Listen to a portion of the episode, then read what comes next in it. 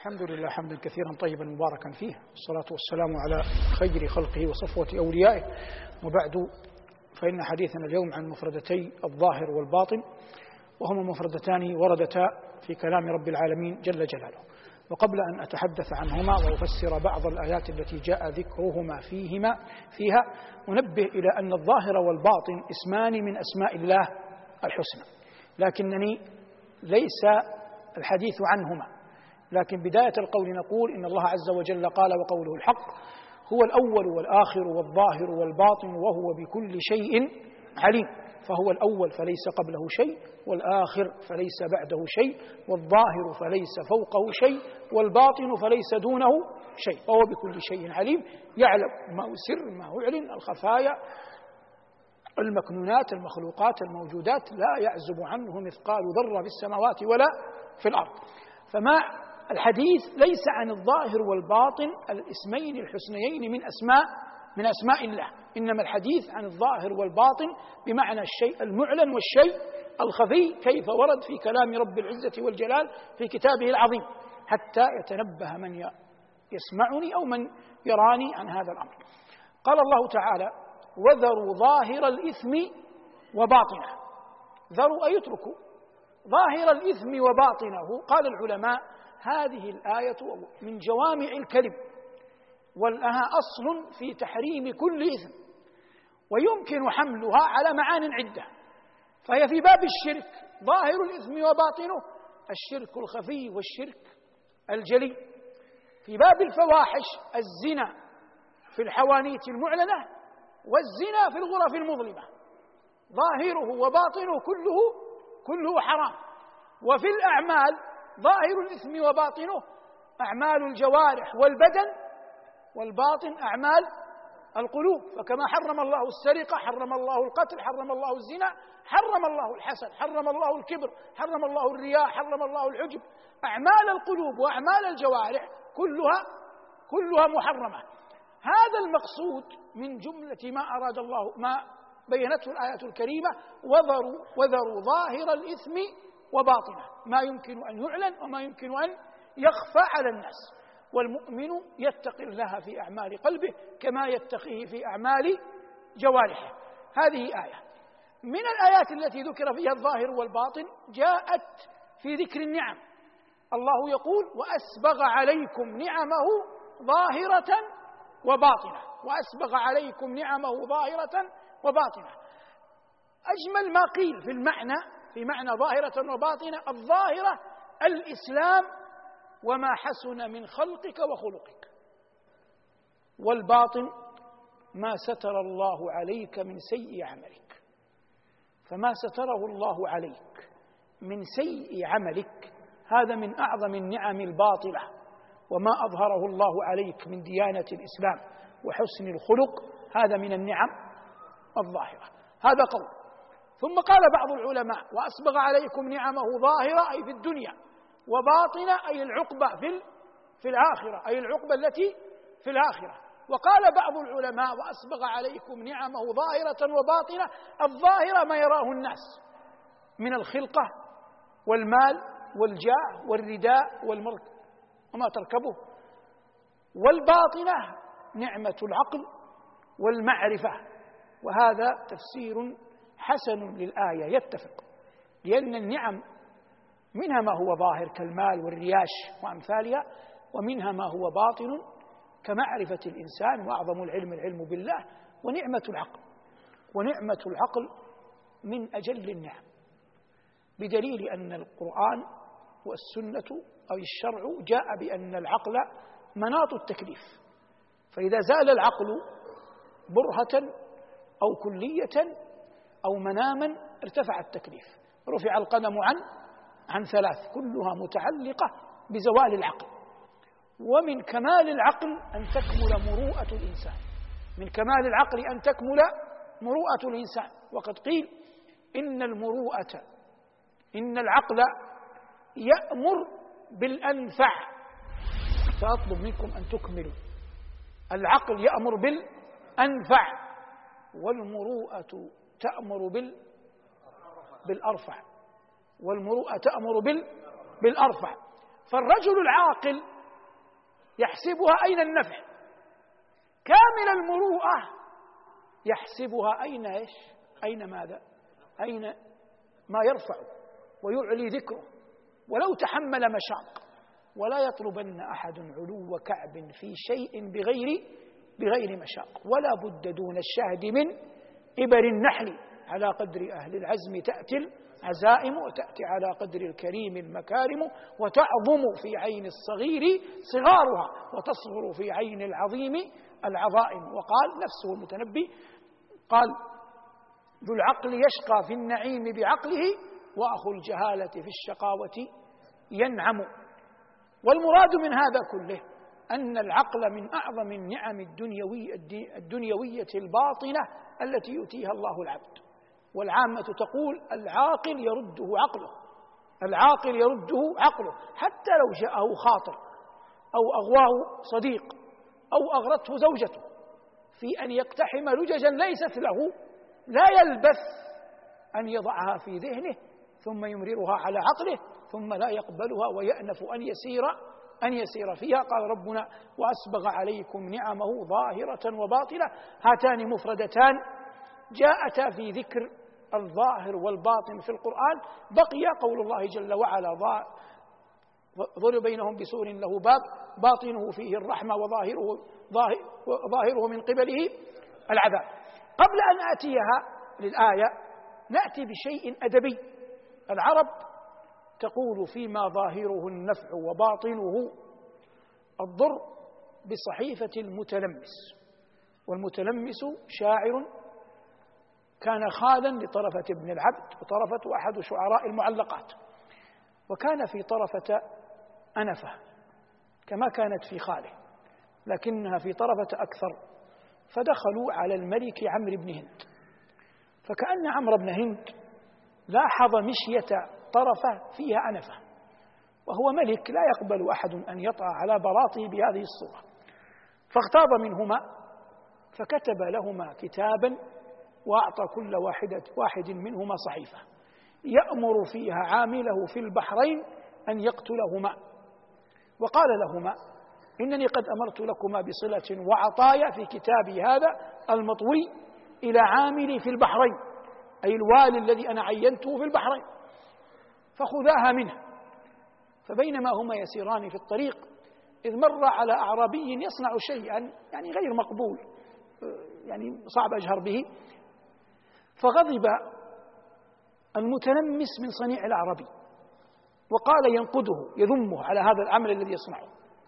فقال الأعرابي يدافع عن نفسه وما يضيرني وذكر حجته. ثم قال كأن الأعرابي أطلقها تفرسا. قال لكن الذي يلام من يحمل حتفه في يده. هو قال هكذا. فلما قالها توقف المتلمس. كان لا يقرأ. فإذا بغلام يمشي يرعى غنم. قال يا غلام تحسن القراءة؟ قال نعم. قال خذ فاقرأها. فقرأ فيها أنه يأمر عامله في البحرين بأن يقتلهما حال وصوله إليهما حال وصولهما إليه. فرمى الصحيفة. وفر فأصبحت العرب تضرب المثل فيما ظاهره النفع وباطنه الضر. يقول القائل ألقى الصحيفة كي يخفف رحله كذا حتى نعله ألقاها. وخرج فأصبح مثلا في صحيفة المتلمس. وربما مر معنا أن شريحا القاضي بعث ابنه عند معلم يعلمه. وكان يوصي المعلم أن لا يضرب الابن بينما هو ذات يوم شريح خرج وجد ابنه يلعب مع أكلب بجوار الدار وترك الصلاة. فكتب لي لمعلمه والابن يومئذ صغير لا يجيد القراءة لتوه في الكتاتيب. وأعطاه الكتاب مختوما. أعطاه لمن؟ للابن ليعطيه معلمه. وقال له فيه ترك الصلاة ليكلب يسعى لها. يبغي الغواة مع الغواة الرجس فليأتينك غدوة بصحيفة كتبت له كصحيفة المتلمس. فإذا هممت بضربه فبدرة وإذا بلغت ثلاثة لك فاحبسي واعلم بأنك ما أتيت فنفسه مع ما يجرعني أعز الأنفس. يعني اضربه لكن لا تفرح أنك ضربته. فأنا أذنت لك أن تضربه لكن لا تزد على ثلاث واعلم أن نفسه عزيزة علي رغم أنني أمرتك بضربه. واضح؟ فأصبح العرب يضربون بها المثل. إذا انتهينا من هذا نعود للآية. قال أصدق القائلين يوم ترى المؤمنين والمؤمنات الله يجعلني وإياكم منهم يسعى نورهم بين أيديهم وبأيمانهم. جاء في بعض الآثار إن من المؤمنين من نوره يوم القيامة من المدينة إلى صنعاء ومن المؤمنين من نوره لا يتخطى أصبع قدمه. فالنور على قدر الخوف الوجل المحبة لله في الدنيا. على قدر العمل الصالح برك لأمك برك لأبيك غدوك ورواحك للمسجد تكثر الله أجل وأكثر. تعطى نور تفرط يقل النور. الله يقول يوم ترى المؤمنين والمؤمنات يسعى نورهم بين أيديهم وبأيمانهم قال بعض العلماء وبأيمانهم كتابهم. بشراكم اليوم. جنات تجري من تحتها الأنهار خالدين فيها ذلك هو الفوز العظيم. هذا حال من؟ المؤمنين والمؤمنات. أن أين هم؟ على الصراط. يوم يقول المنافقون والمنافقات للذين آمنوا انظرونا نقتبس من نوركم. تحتمل كم تفسير؟ تفسيران. التفسير الأول انظرونا أي أمهلونا. وهذا عليه الجمهور. بمعنى أن المنافقين عندما يقعون في الظلمة تطفأ أنوارهم ويرون نور أهل الإيمان يقولون للمؤمنين انظرونا أمهلونا. تقول لمن يجادلك أنظرني يعني أمهلني. انظرونا نقتبس من نوركم. هذا قول. قول آخر. انظرونا أي انظروا إلينا. لماذا قال المنافقون للمؤمنين انظروا إلينا حتى يستضيئوا بنور وجه المؤمنين. حتى يستضيئوا بنور وجه المؤمنين فيعبروا الصراط. انظرونا ويدل عليه قوله نقتبس من من نوركم. قيل ارجعوا إما أن تكون الملائكة هي القائلة وإما أن يكون المؤمنون وهو أرجح. قيل ارجعوا وراءكم وراءكم أين؟ للدنيا. فالتمسوا نورا. أي هذا النور الذي حصلنا عليه برحمة الله وفضله وإحسانه. ثمرة ماذا؟ ثمرة عملنا الصالح في الدنيا. فنحن اليوم ننعم بذلكم النور لثمرة أعمالنا الصالحة في الدنيا. قيل ارجعوا وراءكم ولن يقدروا أن يرجعوا. وراءكم فالتمسوا نورا. لما قال لما رأى المؤمنون حال المنافقين وقد أصبحوا في ظلمة عقلا يا بني ما الذي يخشون؟ عفى الله عنكم. حرام عليكم. الآن هم رأوا أن المنافقين كان معهم نور في الأول ثم أصبحوا في ظلمة. وهم المؤمنون معهم نور ما زال باقيا. عقلا ماذا سينجم عن هذا نفسيا؟ الخوف من هذا النور أن يصبح ظلمة كما أصبح نور الموافقين ظلمة. ماذا قالوا؟ كما قال الله في سورة التحريم ربنا أتمم لنا نور واضح؟ عندما تفسر خذ الآيات كلها. هو لم يقلها الله في سورة الحديد لكن قالها بالتحريم فإذا رأى المؤمنون أن المنافقين فقدوا النور الذي أعطوه أول الأمر وأصبحوا في ظلمة خافوا على النور الذي معهم. تضرعوا إلى الله. قال الله جل وعلا عنهم أتمم لنا نورنا واغفر لنا إنك على كل شيء قدير. واضح؟ فيقولون هذا. نعود للآية. قال ربنا جل وعلا فضرب بينهم بين من ومن؟ بين المنافقين والمؤمنين. بسور حاجب حجاز. له باب. ما الذي له باب؟ السور. باطنه فيه الرحمة. هذا جهة من؟ أهل الإيمان. جعل الله وإياكم منهم. وظاهره من قبله العذاب. هذا جهة؟ جهة المنافقين. وقال بعض العلماء إن المراد بالأول نور المؤمنين والمراد بالثاني العذاب أي ظلمة المنافقين والتفسير الأول أرجح. قال ربنا فضرب بينهم بسور له باب باطنه فيه الرحمة وظاهره من قبله العذاب وهذا متى يكون؟ يكون يوم القيامة. إذا تبين هذا وأدركه المؤمن وأيقن به سعى إلى مرضاة ربه بكل ما يقدر عليه. وكلما أحجمت بك نفسك ضاقت بك حالك تذكر يوم العبور على الصراط. وكل ما غلب على ظنك أنه سيزيدك نورا عند الله فلا تتردد عليه. كلنا بشر ضعيف يغلب على أمره تغلب عليه شهوته يغلب عليه عجزه يغلب عليه ضعفه. لكنني أنبهك على شيء يحبه الله. كلما جئت إلى فراشك وكان قد أصابك من العناء والتعب. ما أصابك بصرف النظر عن سبب ذلكم العناء والتعب؟ لأن الناس يختلفون. هذا مسافر وهذا رحال وهذا عمله في الليل وهذا قيم على أطفال وهذا يختلفون. إذا جئت تنام قبل أن تضع جنبك على فراشك صلي لله ولو ولو ركعتين. قدم ما يحبه الله. على ما تحبه نفسك. واجعل هذا بينك وبين ربك واحتسب أن يزيدك الله به أجرا ويرفعك الله به ذكرا وأن يجعله الله نورا لك يوم يوم تلقاه.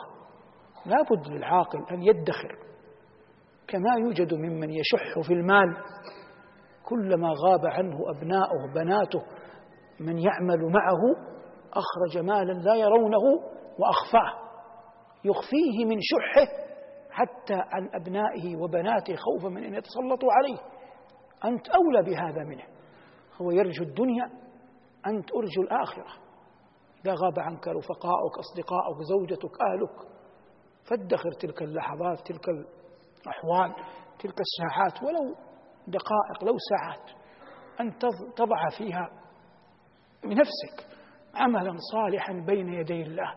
والله والله هذا ليس قسم إخبار والله يحب من عباده أنهم إذا هجع الخلق وناموا قاموا له يقفون بين يديه يناجونه بكلامه. قال الله جل وعلا تتجافى جنوبهم عن المضائع كما يؤمن بآياتنا الذين إذا ذكروا بها خروا سجدا وسبحوا بحمد ربهم وهم لا يستكبرون. تتجافى جنوبهم عن المضاجع يدعون ربهم خوفا وطمعا ومما رزقناهم ينفقون. وقال صلى الله عليه وسلم لمعاذ وصلاة الرجل في جوف الليل الآخر. والله إن نفسا يضع رجلا يضع امرأة يضع جنبه على فراشه وآخر عهده بالدنيا. ركعات صلاها لله لا يبالي استيقظ من مرقده أو لم يستيقظ. على الأقل كما أقول مرارا في الدروس يحاج الله أن آخر عهدي بالدنيا أنني صليت لك ركعتين وفقني الله وإياكم لما يرضيه وجنبنا الله وإياكم شرور أنفسنا وسيئات أعمالنا والحمد لله رب العالمين.